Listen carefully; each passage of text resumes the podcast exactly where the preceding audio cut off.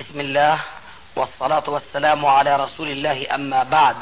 فهذا أحد أشريطة سلسلة الهدى والنور من الدروس العلمية والفتاوى الشرعية لشيخنا المحدث العلامة محمد ناصر الدين الألباني حفظه الله ونفع به الجميع.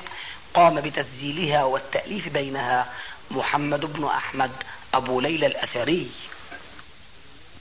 إخوة الإيمان والآن مع الشريط السادس والتسعين بعد المئتين على واحد.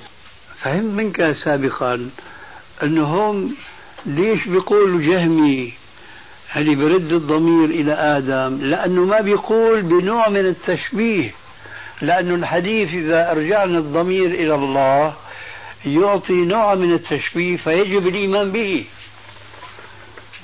هكذا أنا فهمته. أنا أعطيك قسم رابع اللي هو هذا. نعم. القسم الرابع الذي ذكرته الثلاث كل الطريق طيب برجع الآن ما يقولون هذا. ها؟ الثاني الآن الثاني. يريد ما يقولون هذا. وإنما القسم الرابع يقول هذا. حسن هذا اللي كان باقي أنا في ذهني في قسم رابع. نعم. وقد يكون هو الثاني. ما بهنا نعم.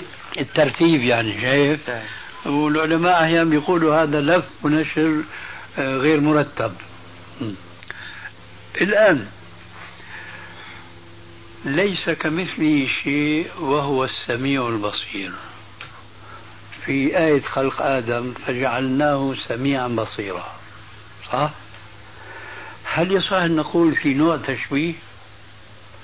أم هذا كما يقول شيخ الإسلام في كثير من هذه المواضع أن هذا لفظ مشترك لفظ مشترك وكل موصوف يأخذ من هذا اللفظ المشترك المعنى الذي يليق به. فالإنسان قال تعالى فجعلناه سميعا بصيرا. يأخذ منه أنه له عينين وله حدقة وله أجفان وله كذا وكذا وإلى آخره. لكن رب العالمين لما قال وهو السميع البصير له من هاتين الصفتين ما يتناسب مع عظمته وجلاله وأزليته وإلى آخره. فهنا لفظ مشترك. أي لا نقول يقتضي التشبيه. واضح؟ طيب. فإذا رجعنا الضمير في حديث آدم إلى الله مش ضروري نقول في يجب أن نؤمن أن هناك نوع تشبيه لأنه إن قلنا هنا هذا يلزمنا أن نقول في كل الصفات التي يوجد اشتراك اسمي أو لفظي بين صفات الله عز وجل. النصوص بزعمه حتى ما يقع في التشبيه. إيه. فكيف بيجي سلفي بيقول ينبغي إعادة الضمير إلى الله حتى نؤمن أن هناك في نوع تشبيه؟ ومن لم يفعل ذلك يكون جهميا. تبين لك بقى المحظور اللي أنا عم يدندن الأمر في ذهني ولا لا؟ نعم. طيب. فأنت عم تحكي هذا ولا تتبناه ونقول الحمد لله رب العالمين. ولا أريد أن أحرج عليك وأقول لك فما الذي تتبناه لأننا لسنا في هذا الصدد. الآن عندك شيء؟ صار خمس دقائق ولا خمسين دقيقة؟ ما أدري. عندنا أشياء يا شيخ. آه؟ عندنا أشياء آه ما شاء الله. فأنت لما قلت لي يا عبد الله ما بشرتني. شيخنا هذه خمس دقائق نجدية. آه يعني شيخنا ما بتعرف المسافة وكذا. اضرب في خمسة في أكثر يعني. طيب. شيخ حديث أسماء شيخ. أسماء بنت عميس خطيبة النساء. هل هو صحيح شيخ؟ لا ليس بصحيح. ضعيف. أي نعم. طيب يا شيخ في من يقولون أن النبي صلى الله عليه وسلم يوم أحد هزم. شو يوم أحد إيش؟ نعم ما رأيكم في من يقولون أن النبي صلى الله عليه وسلم يوم أحد هزم؟ هزم. هو الرسول؟ أي نعم. وهل ذلك على صحيح؟ وهل هو على إطلاقه؟ أن الهزيمة يعني كانت إلى انتهاء أما على إطلاقه فهو طبعا أكذب الأكاذيب. أما على تقييده ففيه نظر أيضا لأنه آه كيف بتقول الآية الكريمة؟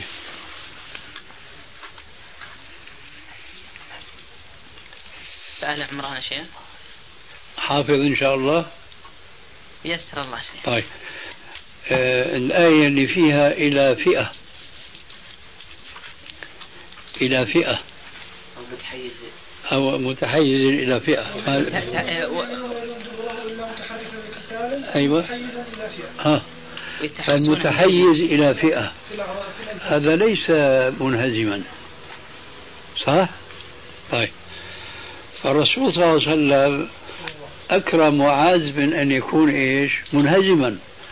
لكن السياسي وكما قال عليه السلام الحرب خدعة. أو خدعة أو خدعة.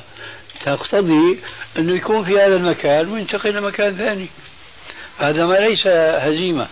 فلا ينسب إلى الرسول لا مطلقا ولا مقيدا. أما بعض الأفراد اللي عرف عنهم أنهم انهزموا هذا طبعا أمر واضح وليس ذلك بغريب عنهم لأنهم بشر. نعم. شيخ أحد الدكاترة ناقشته في هذا آه. فقال النبي هزم ودكتور يعني له مكانة. هو الدكاترة مصيبة مصيبة يا. شيخ. ولكنني قلت له آه. قلت له يا شيخ أنا راجعت جميع المؤرخين في هذا. يعني جلهم الموثوق منهم. إيه نعم. وخاصة منهم ابن القيم رحمه الله في الزاد. آه. فقال في عن المعركة هذه رواية عن أنس عن ابن عباس. قال والله ما انتصر النبي صلى الله عليه وسلم نصرا مثل أحد. قلت كيف تواجه النص هذا؟ وهو صحيح عن ابن عباس. كيف تواجه النص؟ هذا بأنه ثم بعد ذلك كيف تواجه النص الآخر؟ النبي صلى الله عليه وسلم أدركهم في حمراء الأسد. وطاردهم. قال؟ أليس بعد ذلك نصر؟ قال النبي هزم بم- بهذه الكلمة وبدون مجادلة. قلت وسألت الشيخ محمد عن المسألة هذه قال أبدا ليس على إطلاقها. نقول إذا لا مش على إطلاقه لا إطلاقا ولا تقييدا. لكن يقول في بداية الأمر فقط. ولا في الآخر النصر قلت لك بارك الله فيك هذا سياسة الحرب المعركة. هذا هو. نعم. شيخ يقول ما مدى صحة حديث أبي هريرة الذي رواه الدار قطني؟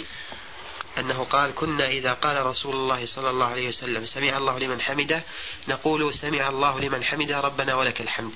وكيف يجاب عن قول القائلين أن المأموم يقول ربنا ولك الحمد تمسكا بظاهر الحديث فإذا قال سمع الله لمن حمده فقولوا ربنا ولك الحمد. وأن قول أبي هريرة رضي الله عنه اجتهادا منه. أنا أولا لا أستحضر آه، سند هذا الحديث الذي تسأل عنه.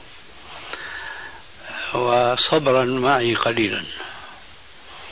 لأنك لأني أراك تنظر يمين ويسار وهي الدار قطني عندي هنا. فأما قريب يصل إليك. إن شاء الله. آه، لكني أجيب عن آه، مضمون الحديث وعن فقه الحديث حينما عورض برأي القائلين أن المقتدي يقول ربنا ولك الحمد. نحن منذ أن ألفنا آه، صفة صلاة النبي صلى الله عليه وسلم قلنا بأن المقتدي أيضا يشارك الإمام في قوله سمع الله لمن حمده إعمالا لعموم قوله صلوا. كما رأيتموني أصلي. مع عدم وجود نص يدل على أنه آه، قول المقتدي ربنا ولك الحمد فقط هذا هو واجبه وأنه لا يجوز له أن يشرك مع هذا القول التسميع. لا يوجد نص في هذا فحينئذ نعمل عموم قول عليه السلام صلوا كما رأيتموني أصلي ولا نخالفه ولا نعارضه بأقوال بعض العلماء الذين يقولون ما مؤداه ما ذكرته آنفا. وهم يقولون وظيفة الإمام أن يقول سمع الله لمن حمده. وظيفة المقتدي أن يقول ربنا ولك الحمد. أقول وظيفة الإمام وظيفة المأموم إلا لنص. فكما أن الإمام لا يقول فقط سمع الله لمن حمده بل يجمع بينهما. كذلك المقتدي لا يقول فقط ربنا ولك الحمد وإنما يجمع بينهما.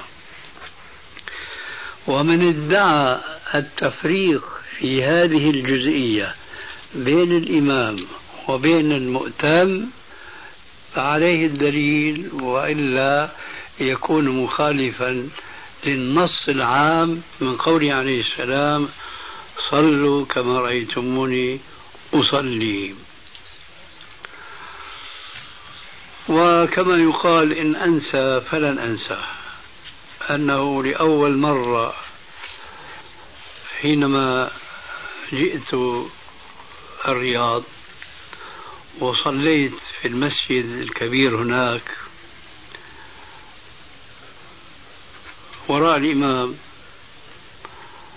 وأنا يومئذ آه، كنت مع الفوج السعودي الذي رجع من فلسطين كمرشد لهم.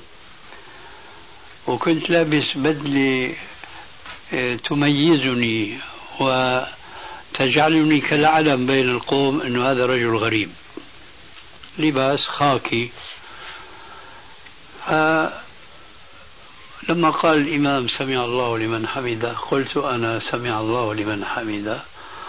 ربنا ولك الحمد. بعد الصلاة رجل كان يومئذ أكبر مني سنا. يقول أنت بتقول في الصلاة كما يقول الإمام سمع الله لمن حمده. ليه؟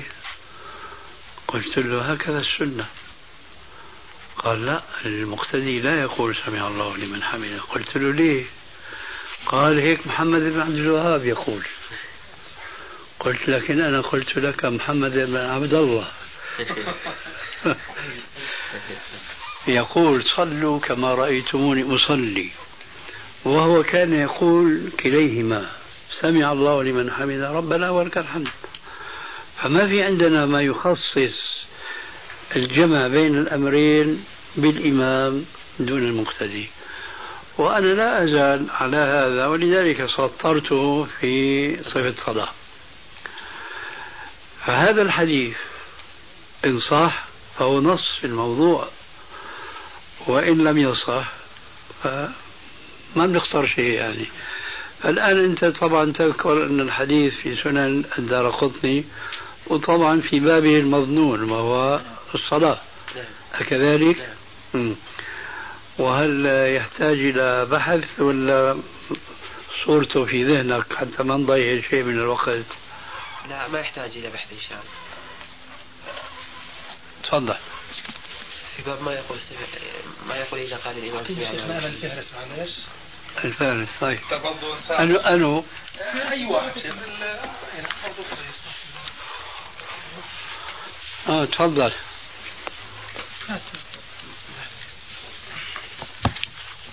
فيما يقول إذا رفع من ركوعه بلده.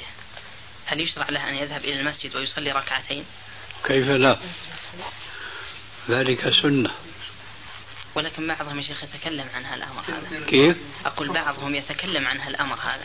يتكلم عليه؟ نعم عن هذا الأمر. يعني عارف عارف هذا الأمر.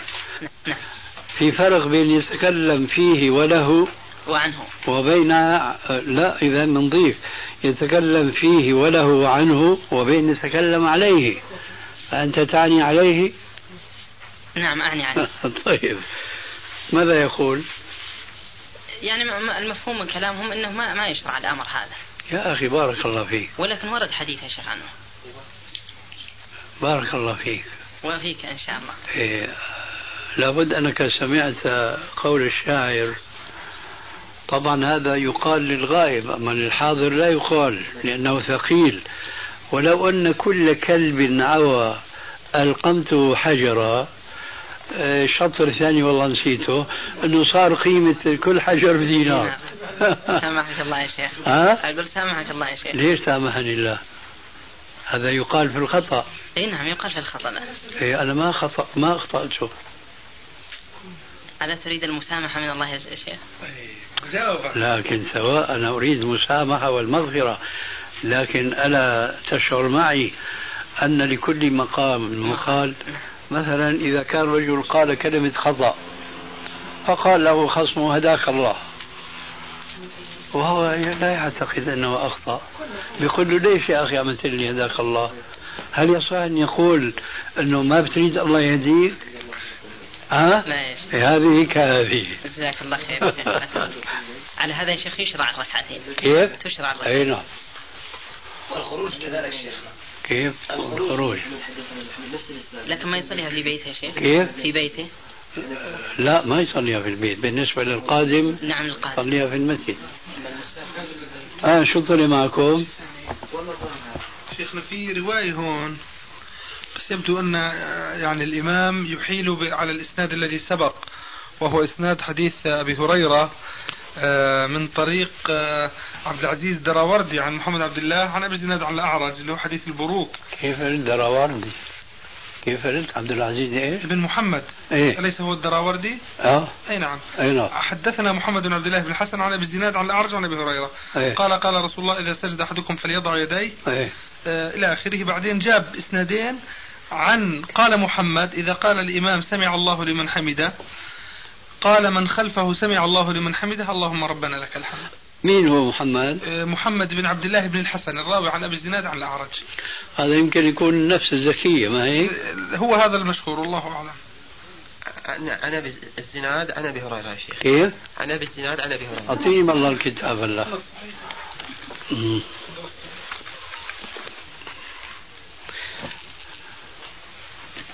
أمم. والمبارك فوري يا شيخ ذكروا هكذا كنا بهذا اللفظ وحالني على الدار قطني. وقال إنه من حديث أبي هريرة. فأنا رجعت وجدت هذا ولكن ما لا أنا رجعت إلى الدار قطني. رجعت إلى الدار قطني وجدت هذا. والمباركفوري يقول انه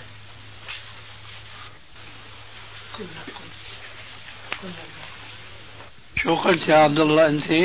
نعم يا شيخ. إيش قلت بالنسبة ل إيش ال- المباركفوري؟ إيه. يقول المباركفوري أن الصحابة كانوا يقولون ينقل عن أبي هريرة. يقول وفي الحديث وفي- وحجتهم حديث أبي هريرة أنه كان يقول كنا إذا قال رسول الله صلى الله عليه وآله وسلم سمع الله لمن حمده قلنا ربنا سمع الله لمن حمده ربنا ولك الحمد. وحالني إلى الدار قطني فعندما رجعت إلى الدار قطني وجدت حديث أبو هريرة هذا. هو المبارك فوري أحال في هذا النص إلى الدار قطني؟ أي نعم. إيه هون الدار قطني ما في بس بال هل بحثت في غير هذا المكان؟ تحفة الاحمد في غير هذا المكان من سنن الدار قطني. بحثت في الدار قطني يعني قلبت أكثر من موضع ما وجدت غير هذا ما وجدت غير هذا.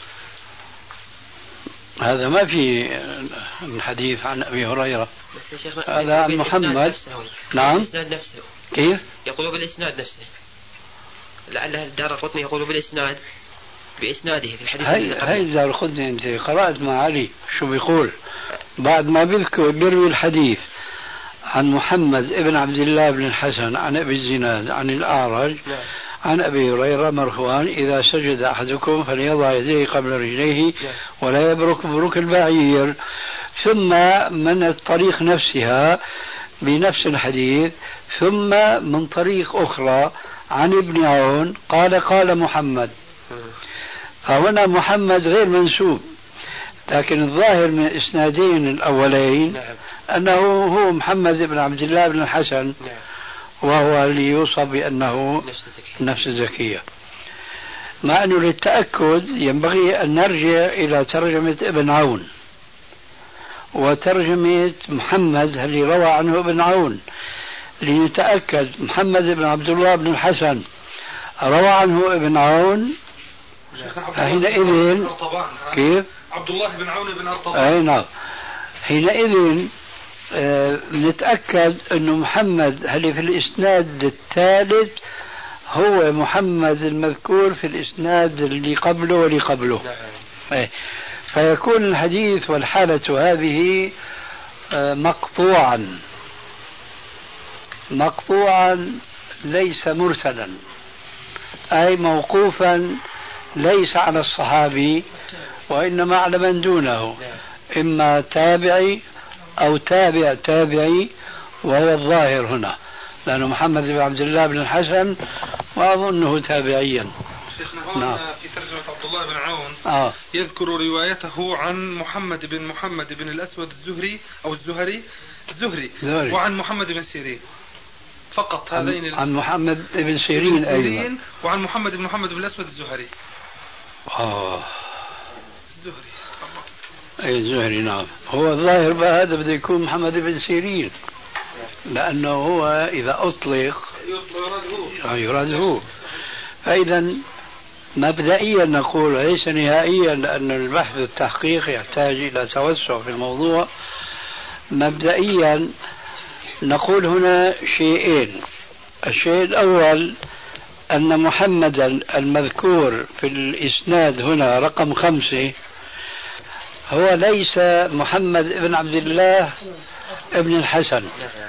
ليس هو. لأنه لم يسمع منه. لا مش قضية لم يسمع. لا. كو أيوة أنت تعني عبد الله بن عون. نعم. آه. لكن ما نقول لم يسمع؟ لأنه النفي أخي. النفي أصعب شيء أن يلجأ إليه الإنسان.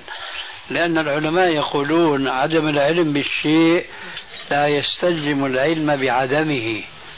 فهو ما قالوا أن أهل العلم وأهل الاستقراء والإستقصاء ما قالوا عبد الله ابن عون لم يسمع من محمد ابن عبد الله بن الحسن. ابن نعم ما نفوا هذا حتى نحن نكون تبعا لهم.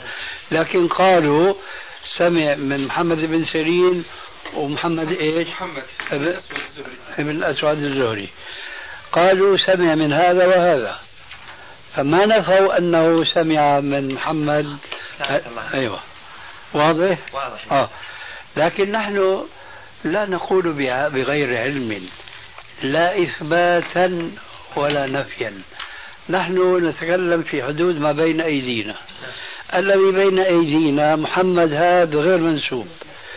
فترى. فترى. من يكون هذا محمد غير المنسوب؟ إذا نظرنا لطريقة سياق الدار قطني للحديث الأول من طريق محمد بن الحسن يلقى في النفس أنه هو المتقدم في الإسنادين دون لكن ليس كل ما يلقى في النفس يكون صوابا. آه. فلكي نحقق ما ألقي في النفس أهو أقرب إلى الصواب؟ أم إلى الخطأ رأينا أن نعود إلى عبد الله بن عون هذا الذي روى عن محمد الذي لم يسمى. فذكر لنا المستوعب للرجال الشيوخ والتلامذة وهو الحافظ المزي رحمه الله أنه روى عن فلان وفلان محمدين ليس منهم هذا اللي هو ذات النفس الزكية. إذا بتردد بقى النظر هنا بين يكون هذا ابن الأسود الزهري وبين يكون ابن سيرين التابعي. فيكون هذا هو الأقرب لأنه شهرة آه، ابن سيرين يعني أشهر بكثير من الزهري الآخر. ففي النتيجة يبدو أن عزو المبارك فوري للدار قطني أنهم كانوا يفعلون كذا وكذا. يكون خطأ إذا انتهينا من استيعاب الدار قطني من جميع المواطن التي يفترض أن يكون إيش؟ ذكر ذاك الحديث. آه. رأينا شيئا جديدا أستاذ. هات نشوف. آه، هنا الإمام الدار قطني في باب ذكر نسخ التطبيق والأمر بالأخذ, بالأخذ بالركب أيوه. يقول حدثنا أبو طالب الحافظ وأحمد بن نصر حدثنا أحمد بن عمير الدمشقي حدثنا أبو زرعة عبد الرحمن بن عمرو. وهو الرازي شيخنا آه؟ مش الدمشقي هذا الرازي طبعا. لا أظن هذا عبد أنت الرحمن بن عمرو.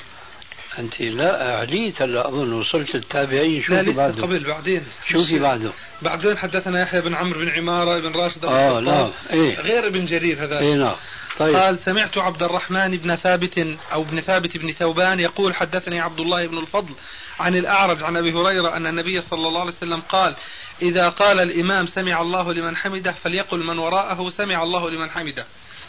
بعدها جاب إسناد آخر. ليش شيخنا ذكرت آه، أبو زرعة؟ لأنه موضع التقاء السندين فيما بعد عنده. أيوه. إيش بيقول؟ حدثنا أبو طالب الحافظ أيضا.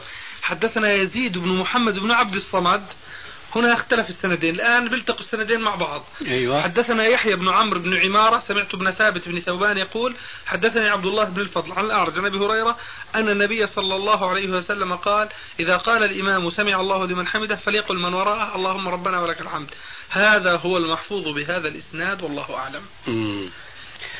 آه اللفظ الأول شو كان إذا إذا قال الإمام سمع الله لمن حمده فليقل من وراءه سمع الله لمن حمده إيه هون بالعكس الرواية هون فليقل من وراءه اللهم ربنا ولك الحمد إيه نعم وانت هذا الحديث اللي ذكرته الله أعلم نعم الله أعلم يمكن هذا الأرجح أنه هذا والله أعلم اللي يقصده مبارك فوري ها اللي اللي يقصده مباركفوري إيه والله يا شيخ هذا الذي يقصده نظرت شيخنا هون المسانيد كيف؟ فهرس المسانيد نظرت حاصرين رواية أبي هريرة فالباب هذا لا يكون إلا في هذه فنظرتها جميعا ما في غير هاتين الروايتين. كويس الجزء الخامس من التحفة. تحفة الأحوذي. الأحوذي مش تحفة تحفة الأحوذي؟ نعم. تحفة الأحوذي في الغرفة هناك. الجزء الخامس أنا عندي الطبعة الهندية. هذا يكون في الثاني. في أي مكان يعني؟ في هذا في, في, فيما يقول بعد. الركوع. لا. بعد الركوع. لأنه صعب هنا التفتيش. على كل حال نحن الآن نصل إلى شيء. النص أمامنا الآن إيه أعطينا والله الكتاب. حديث أبو هريرة هذا هو يا شيخ خلاص. أنا شيخنا بدي أشوف تحفة الأشراف نفس السند شو رأيك؟ إيه تفضل.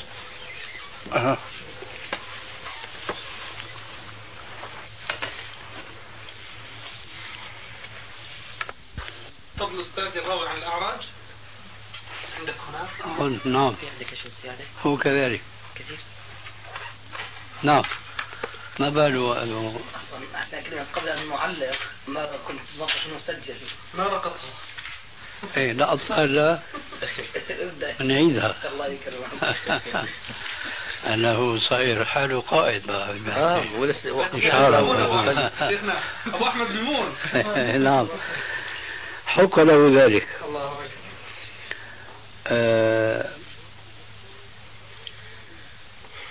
ظهر لك الآن شيء أرجو أن لا تنساه لا أنت ولا صاحبك. إن شاء الله. وهو الدقة في البحث العلمي. الذي يفقده أكثر الكاتبين في العصر الحاضر. وإذا فقدوا ذلك حل محلها السرعة في البت في القضايا العلمية الحساسة الدقيقة فيقعون في أخطاء كثيرة. أه لما شفنا رواية ابن عون عن محمد وجرى الحديث السابق ولا نعيده إنما دندنا حول ينبغي علينا نتأكد, نتأكد من يكون محمد هذا. أهو الذي في الإسنادين قبله أم هو شخص آخر؟ فبعد الرجوع إلى ترجمة ابن عون المسمى بعبد الله ظهر لنا أنه يروي عن محمد بن سيرين وعن ابن الأسود الزهري ولا يروي عن النفس الزكية. لكن أخيرا وهنا الشاهد وهنا بيت القصيد كما يقال قلت هذا نقوله قبل أن نتابع البحث في سنن الدار قطني فلعله يوجد الحديث في مكان آخر. فما بيجوز نخطئ المبارك فوري حينما عزى النص الذي أنت ابتدأت السؤال عنه إلى الدار قطني ونحن بهذه المراجعة السريعة ما وجدنا. ينبغي علينا نتأكد, نتأكد من يكون محمد هذا. أهو الذي في الإسنادين قبله أم هو شخص آخر؟ فبعد الرجوع إلى ترجمة ابن عون المسمى بعبد الله ظهر لنا أنه يروي عن محمد بن سيرين وعن ابن الأسود الزهري ولا يروي عن النفس الزكية. لكن أخيرا وهنا الشاهد وهنا بيت القصيد كما يقال قلت هذا نقوله قبل أن نتابع البحث في سنن الدار قطني. فلعله يوجد الحديث في مكان آخر. فما بيجوز نخطئ المبارك فوري حينما عزى النص الذي أنت ابتدأت السؤال عنه إلى الدار قطني ونحن بهذه المراجعة السريعة ما وجدنا إلا الأثر عن محمد. فما يجوز أن نتسرع ونقول أخطأ المبارك فوري أخطأ الألباني كذا إلى آخره. رويدا. يجب إيش؟ استيعاب الموضوع من كل جوانبه. هذه الملاحظة التي أردت أن ألفت النظر. إليها لتكون إيش؟ سببا لتركيز البحث العلمي مع كل طالب يطلب العلم. وما يدريه لعل الناس اختلفوا نعم. كما قال الإمام أحمد وما يدريه لعل الناس اختلفوا أي نعم. هذه المناسبة. نعم، نعود إلى هذا الحديث الآن. الذي بين أيدينا ذكر الدار قطني له روايتين متعارضتين. الرواية الأولى تقول فليقل من وراءه سمع الله لمن حمده أي كما يقول الإمام. الرواية الأولى يقول فليقل من وراءه اللهم ربنا ولك الحمد. ويقول هذا هو المحفوظ.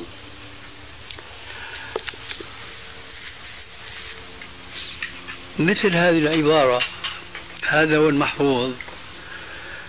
ما الذي ينبغي أن نفهمها أو على أي وجه نفهمها؟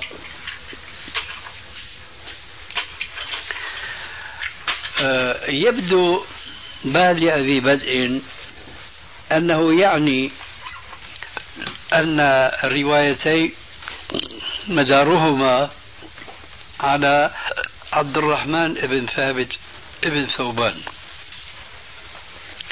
وأن من روى الرواية الأولى عنه يختلف عن من روى الرواية الأخرى. فالذي روى الرواية الأولى عن ابن ثوبان هذا هو هنا أبو الخطاب المسمى بيحيى بن عمرو بن عمارة بن راشد إلى آخره. الذي روى الرواية الثانية هنا هو نفسه أيضا الرواية الثانية ولكن اختلف الرواة عنه.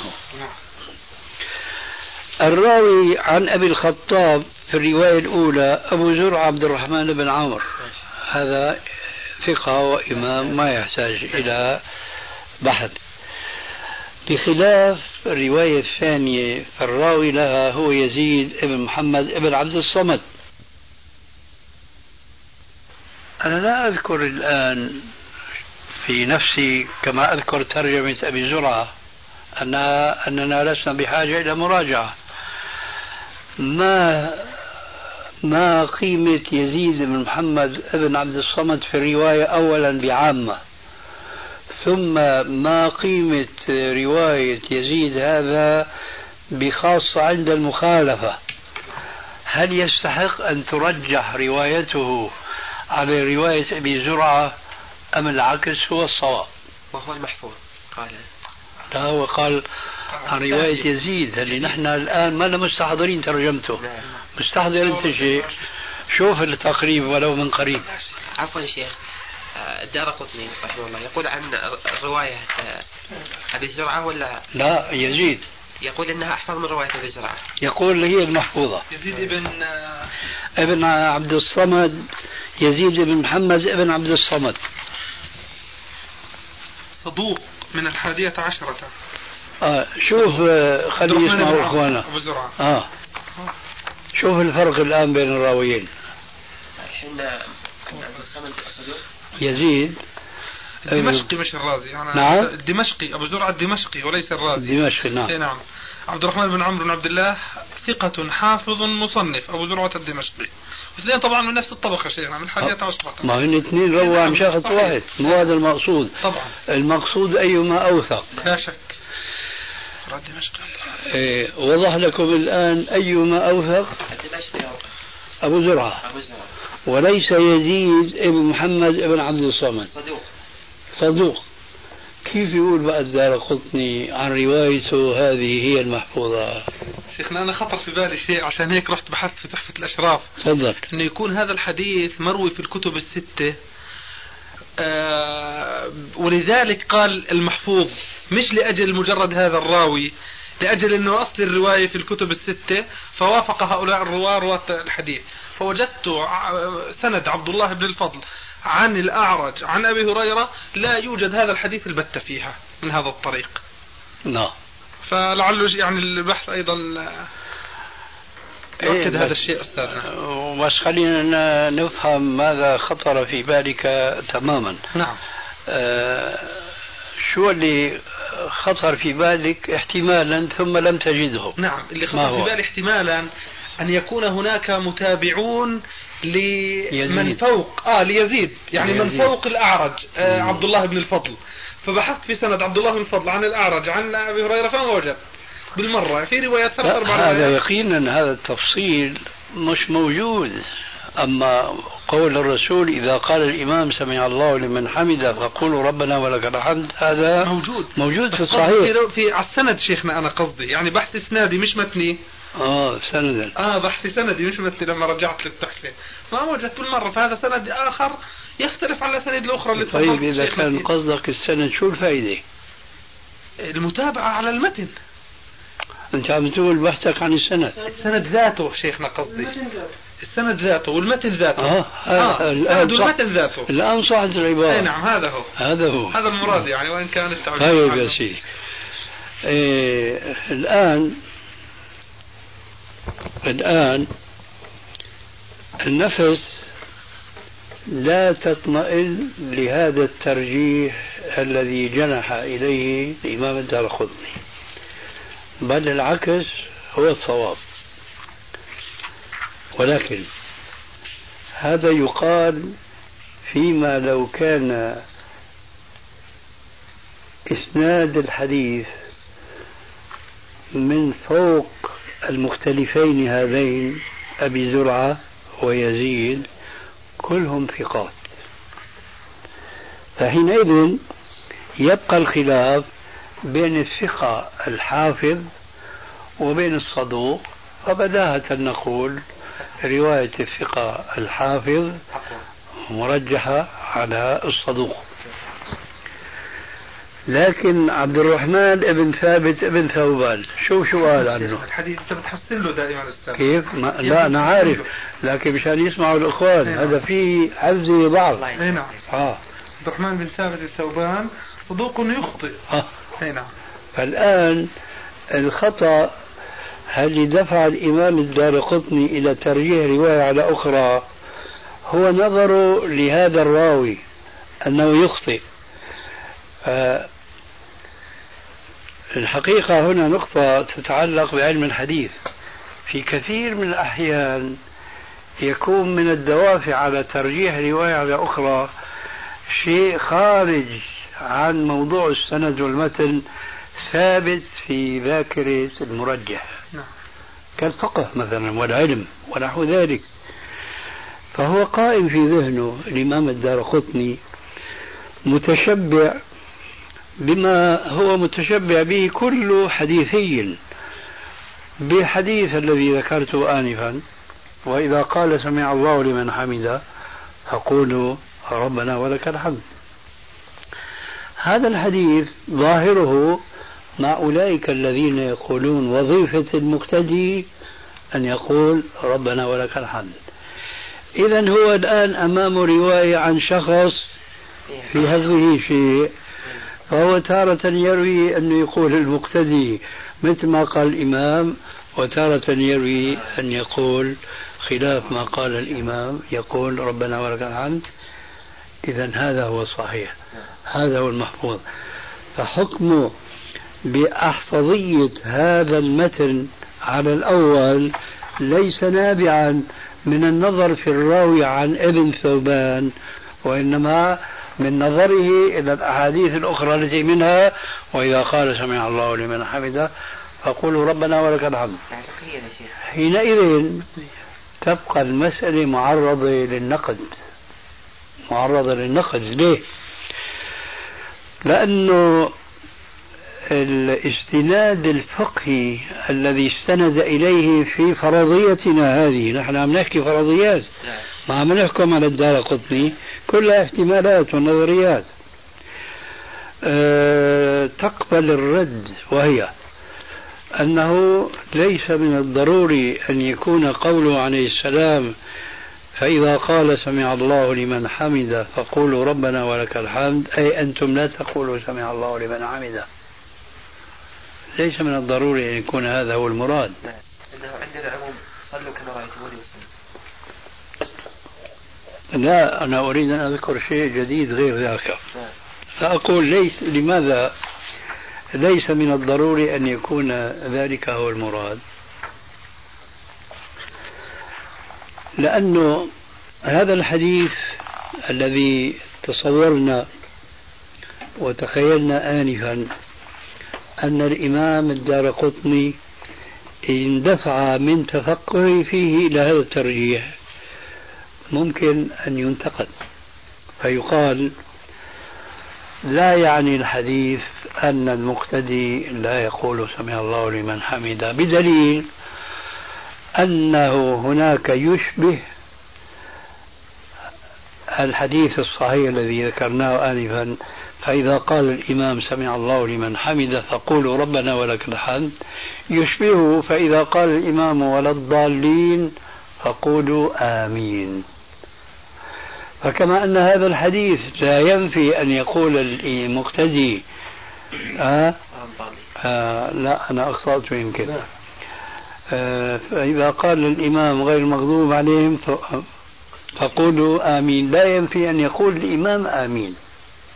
عرفت كيف؟ يعني ظاهر الحديث تقسيم بين الإمام وبين المقتدي. الإمام يقول ماذا؟ ولا الضالين. يعني يقرأ الفاتحة. المقتدي ماذا يقول؟ آمين. طيب ألا يقول الإمام آمين أيضا؟ نعرف نحن أنه يقول. لكن هذا التقسيم يوحي ظاهره أن الإمام لا يقول آمين. وبهذا الحديث قال المالكية كيف؟ لماذا؟ لأنهم وقفوا عند ظاهر هذا التقسيم لكن الحقيقة أن الرسول عليه السلام لما قال إذا قال الإمام غير المغضوب عليهم ولا الضالين فقولوا آمين أراد أن يشرع عن الله عز وجل بطبيعة الحال للمقتدين أن يقولوا آمين ولم يقصد أن يشرع لهم أن الإمام لا يقول آمين وأن المقتدي يقول آمين وإنما إذا فرغ الإمام من قوله ولا الضالين فقولوا أنتم إيش؟ آمين. وهذا جاء صراحة في حديث إذا أمن الإمام فأمنوا فإنه من وافق تأمينه تأمين الملائكة غفر له ما تقدم من ذنبه. فحينئذ نحن نقول كما أن قوله عليه السلام إذا قال الإمام غير المغضوب عليهم ولا الضالين لم يدل على أن الإمام لا يقول آمين. كذلك قوله إذا قال الإمام ربنا ولك الحمد فقولوا آه، إذا قال الإمام سمع الله لمن حمده فقولوا ربنا ولك الحمد. لا يعني أن المقتدي لا يقول مثل ما قال الإمام. إذا الجواب المنصف يحتمل هذا ويحتمل هذا. نعود أخيرا إلى حديث صلوا كما رأيتموني أصلي. فحينئذ نقول هذا الحديث ليس نصا في نفي أن يقول المقتدي كما يقول الإمام سمع الله لمن حمده. أنا أكدت في هذا البيان أن الصواب إعمال عموم قولي عليه السلام صلوا كما رأيتموني أصلي. لكن ما علاقة هذا الكلام بالحديث الذي بين أيدينا الآن. إذا كان ابن ثوبان فيه ضعف من قبل حفظه وكان كل من الراويين عنه حجة مع اختلاف قيمة الاحتجاج بكل منهما. فأحدهما ثقة حافظ والآخر صدوق والصدوق روايته حجة. فإذا نحن نجمع بين الروايتين ونخرج بالنتيجة الفقهية التي خرج منها آنفا فنقول أن ابن ثوبان أراد أن يقول فقولوا أنتم سمع الله لمن حمد ربنا ولك الحمد واضح؟ نعم آه. يعني نثبت روايتين الروايتين نجمع بينهما. ولا نحتاج إلى ترجيح إحداهما على الأخرى آه نعم. يعمل هذا تارة يا شيخ وهذا. أحسنت. أثابك الله يا شيخ. يعمل هذا تارة يا شيخ وهذا تارة؟ لا. لا نجمع بينهما. حاليا أبو عبد الله وين كاسر؟ جزاك الله خير يا أستاذ. فهمت؟ صح وعافية شيخ السؤال ن- نسيته من من ضمن هالأسئلة وهذا وصاني كثير من الأخوة عليه هو يا شيخ ما رأي فضيلتكم في قضاء الوتر عند النسيان؟ وهل يقضى شفعا أم لا؟ وقد ورد حديث عائشة ولكنه ليس نص في ذلك.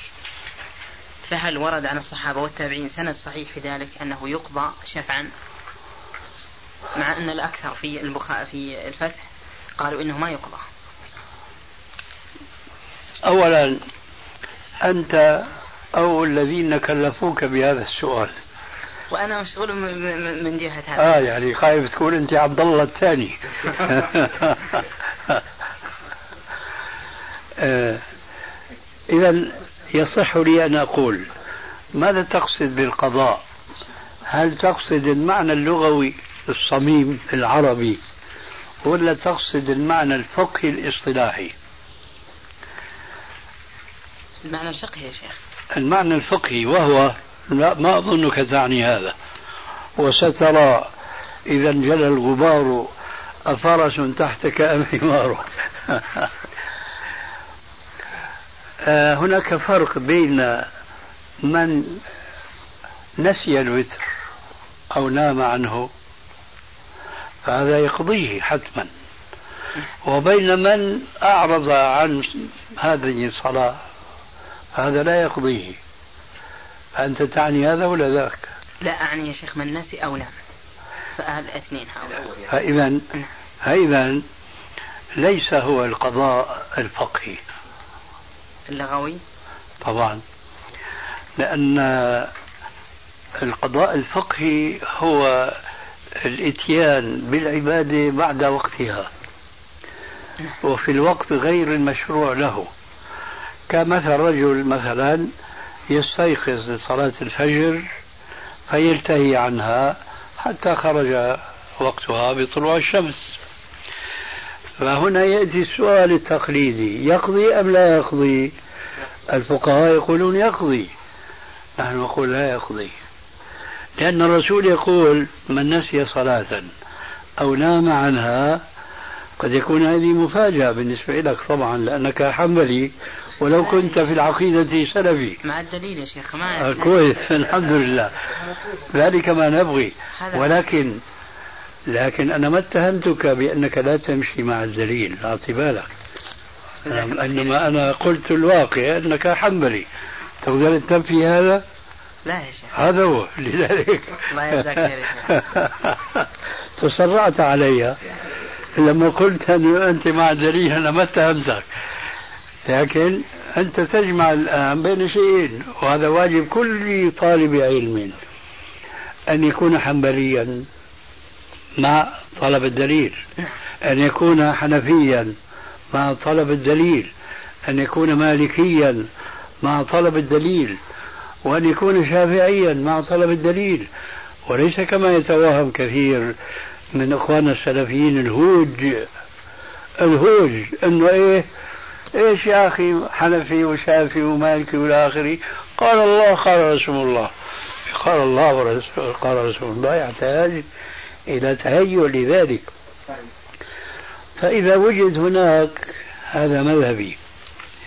إذا وجد هناك جو يشبه جو السلف لا مذهبية هناك وإنما قال الله قال رسول الله ما يجوز أن يكون هذا حنفي وشافي ومالكي وحنبلي أبدا. لكن الواقع هذا المجتمع مفقود غير موجود صح ولا لا؟ إذا فأنا أفهم أنك أنت وغيرك حنبلي المذهب ولا مشاهدة في ذلك. وإذا قلت لك أنت حنبلي ليش عيرت نفسك بهذه النسبة؟ هذا واجبك. لكن إذا كنت حنبليا مقلدا تقليدا أعمى على خلاف الدليل. هنا يأتي الانتقاد وما انتقدتك. جزاك الله خير. آه وذلك ما هو ظني بك. أنه إذا ثبت لك الدليل تتبعه. فالآن المذهب الحنبلي يقول بأنه من فوت عليه صلاة قضاها أليس كذلك؟ شوف يا أستاذ علي. خذ هذه فائدة هكذا يقولون. كيف يلتقي هذا مع تكفير تارك الصلاة؟ هذا يا شيخ تحدثنا معنا. الشيخ علي اليوم أثاره.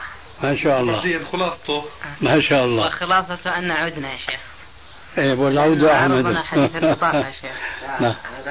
توقفنا توقفنا يعني. تحكي عن نفسي آه كويس. وأنت ماذا تحكي عن نفسك؟ أنا أقول يا شيخ الله اعلم انه يكفر.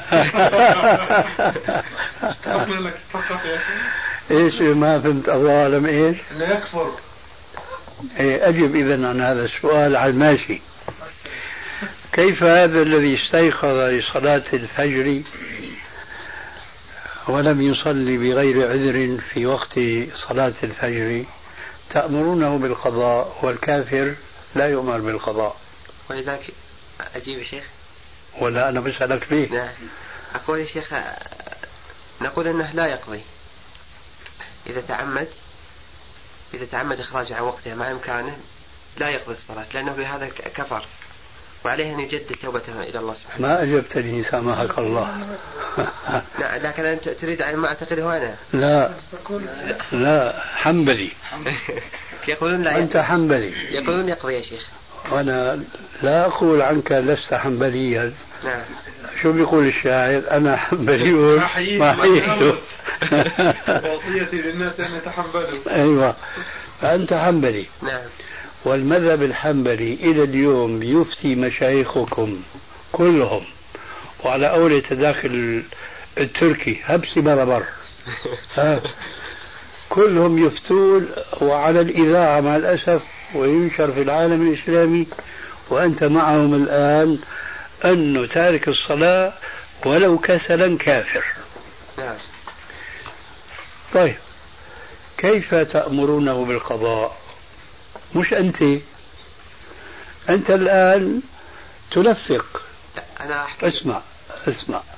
نعم. أنت الآن تلفق لكن نعم التلفيق الله خير يا شيخ. كويس.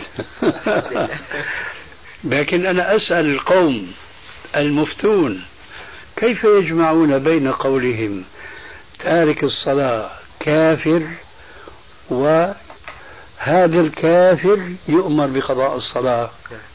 وإذا جاء جورج أو أنطونيوس أو إلى آخره قال أشهد أن لا إله إلا الله وأن محمد رسول الله ما يؤمر بقضاء ولا صلاة واحدة لأنه كافر.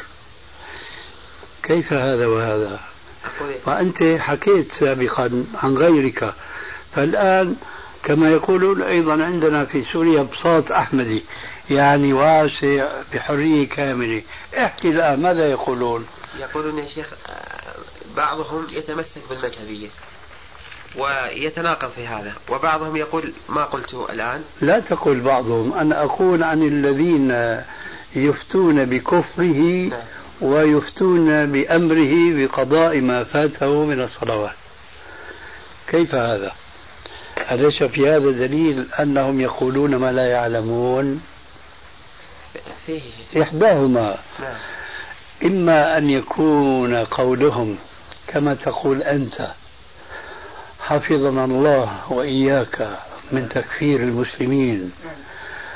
يقولون بأن تارك الصلاة كسلا كافر وإما أن يقولوا بأنه مسلم. عفوا يقولون تارك الصلاة كافر ولا يأمرون بالقضاء وإما أن يقولوا أن يأمروه بالقضاء ولا يكفرونه. أما أن يجمعوا كما يقولون أيضا عندنا في الشام مثل قبيح شوي لكن الرمز إليه بكلمة واحدة. أما أن يجمعوا بين الصيف والشتاء على سطح واحد هذا أمر مستحيل. لكن ليس كلهم يا شيخ هكذا. مو بحثي كلهم وبعضهم بارك الله فيك. من قال هذا الذي يقول الذي يقول بأن تارك الصلاة كافر. ثم يأمر بالقضاء. ثم يأمر بالقضاء. لكن ما هذول قلة كثرة مش مهم. إنما يجمعون بين الصيف والشتاء صدق. على سطح واحد. صحيح. يجمعون بين المتناقضين. نعم. هذا لا يجوز. لكن ما جوابكم يا شيخ؟ عمن يقول إنه كافر ولكن لا وعلى هذا ليس عليه قضاء. عليه أن يجدد توبته إلى الله سبحانه مخطئ وتعالى طبعا. وتكفيه. عليه أن يجدد توبته كأي مذنب كان ذنبه كبيرا أم صغيرا هذا أيضا ليس موضع خلاف. أما أن يكفر من قال أشهد أن لا إله إلا الله وأن محمد رسول الله بارتكابه بعض المعاصي لمجرد أن جاء في السنة إطلاق لفظة الكفر عليها فهذا ينفتح أمامهم باب من التكفير واسع لا قبل لهم بسده وإغلاقه أبدا إلا أن يصبحوا من الخوارج. لكن انه فهم السلف الصالح في هذا يا شيخ. آه، يعود السؤال السابق وأرجو أن تتخذ هذا نظاما في بحثك وقواعدك. كلهم إجماع السلف الصالح أم في هيك وفي هيك. فيهم وفيهم. طيب إذا لا لكن يا شيخ لا حكى عبد الله بن شقيق إجماع الصحابة. أيوة على قال لا و... ما كانوا أصحاب- يعدون شيئا. ما كان أصحاب محمد عليه الصلاة أي والسلام نعم. كل شيء من الأمور تركوا كفرا إلا الصلاة. إخوة الإيمان تتمة الكلام في الشريط التالي. هنا فهذا نقل عنهم كويس إجماع. إذا نحن آه، ناقشنا هذا الأثر من داخله وليس من خارجه. يعني من متنه وليس من إسناده. نعم. إسناده جيد. لكن هل صحيح أن المسلم لا يكفر بشيء إلا بترك الصلاة؟ فإذا ترك الزكاة مثلا شو حكمه؟ اذا يعني يرون تركها يفسر يا شيخ قوله. ها؟ يفسر قوله. على معليش إذا ترك الزكاة يكفر ولا؟ يفسر في هذا. كيف؟ إن تركها جاحدا يا حبيبي أنا ما عم أقول لك ما حكمه. نعم. عم أسألك يكفر بتقول نعم بتقول لا. يعني في حالات يكفر في حالات لا يكفر. ما, ما يكفر. لازم من قول الصحابة أنه لا يكفر لأنهم لم يكونوا يرون ما يكفر به إلا ترك الصلاة. لا ما يفهم هذا يا شيخ من قوله شلون؟ ما يفهم هذا من قوله عبد الله. طيب أنت رد عليه وأنا بعدين بحتفل بسؤالي أقول لا يفهم هذا من قول عبد يقول له إله. ما يفهم هذا من قول عبد الله. طيب وكيف قولهم لم يكونوا يرون من الأعمال تركه كفرا إلا الصلاة؟ فهذا استثناء يعني شيء من بعض من كل. وفيه حصر لم يكن إلا لم يكونوا إلا وهذا من أقوى الدلائل على الحصر. يعني ما قولك في قول الرسول عليه السلام يكون أقوى حجة ولا قول الصحابة قول الرسول عليه الصلاة والسلام. في شك في هذا؟ لا. طيب. يقول عليه السلام سباب المسلم فسوق وقتاله كفر. هل تعتقد أن الصحابة يؤمنون بهذا الحديث كما نؤمن نحن؟ نعم. فإذا هناك شيء آخر. كيف يا شيخ؟ شيء آخر يعني يقولون بكفره. يعدونه كفرا غير الصلاة هذا كفر دون كفر يا شيخ. هذا اللي بدنا إياه. هذا اللي بدنا إياه.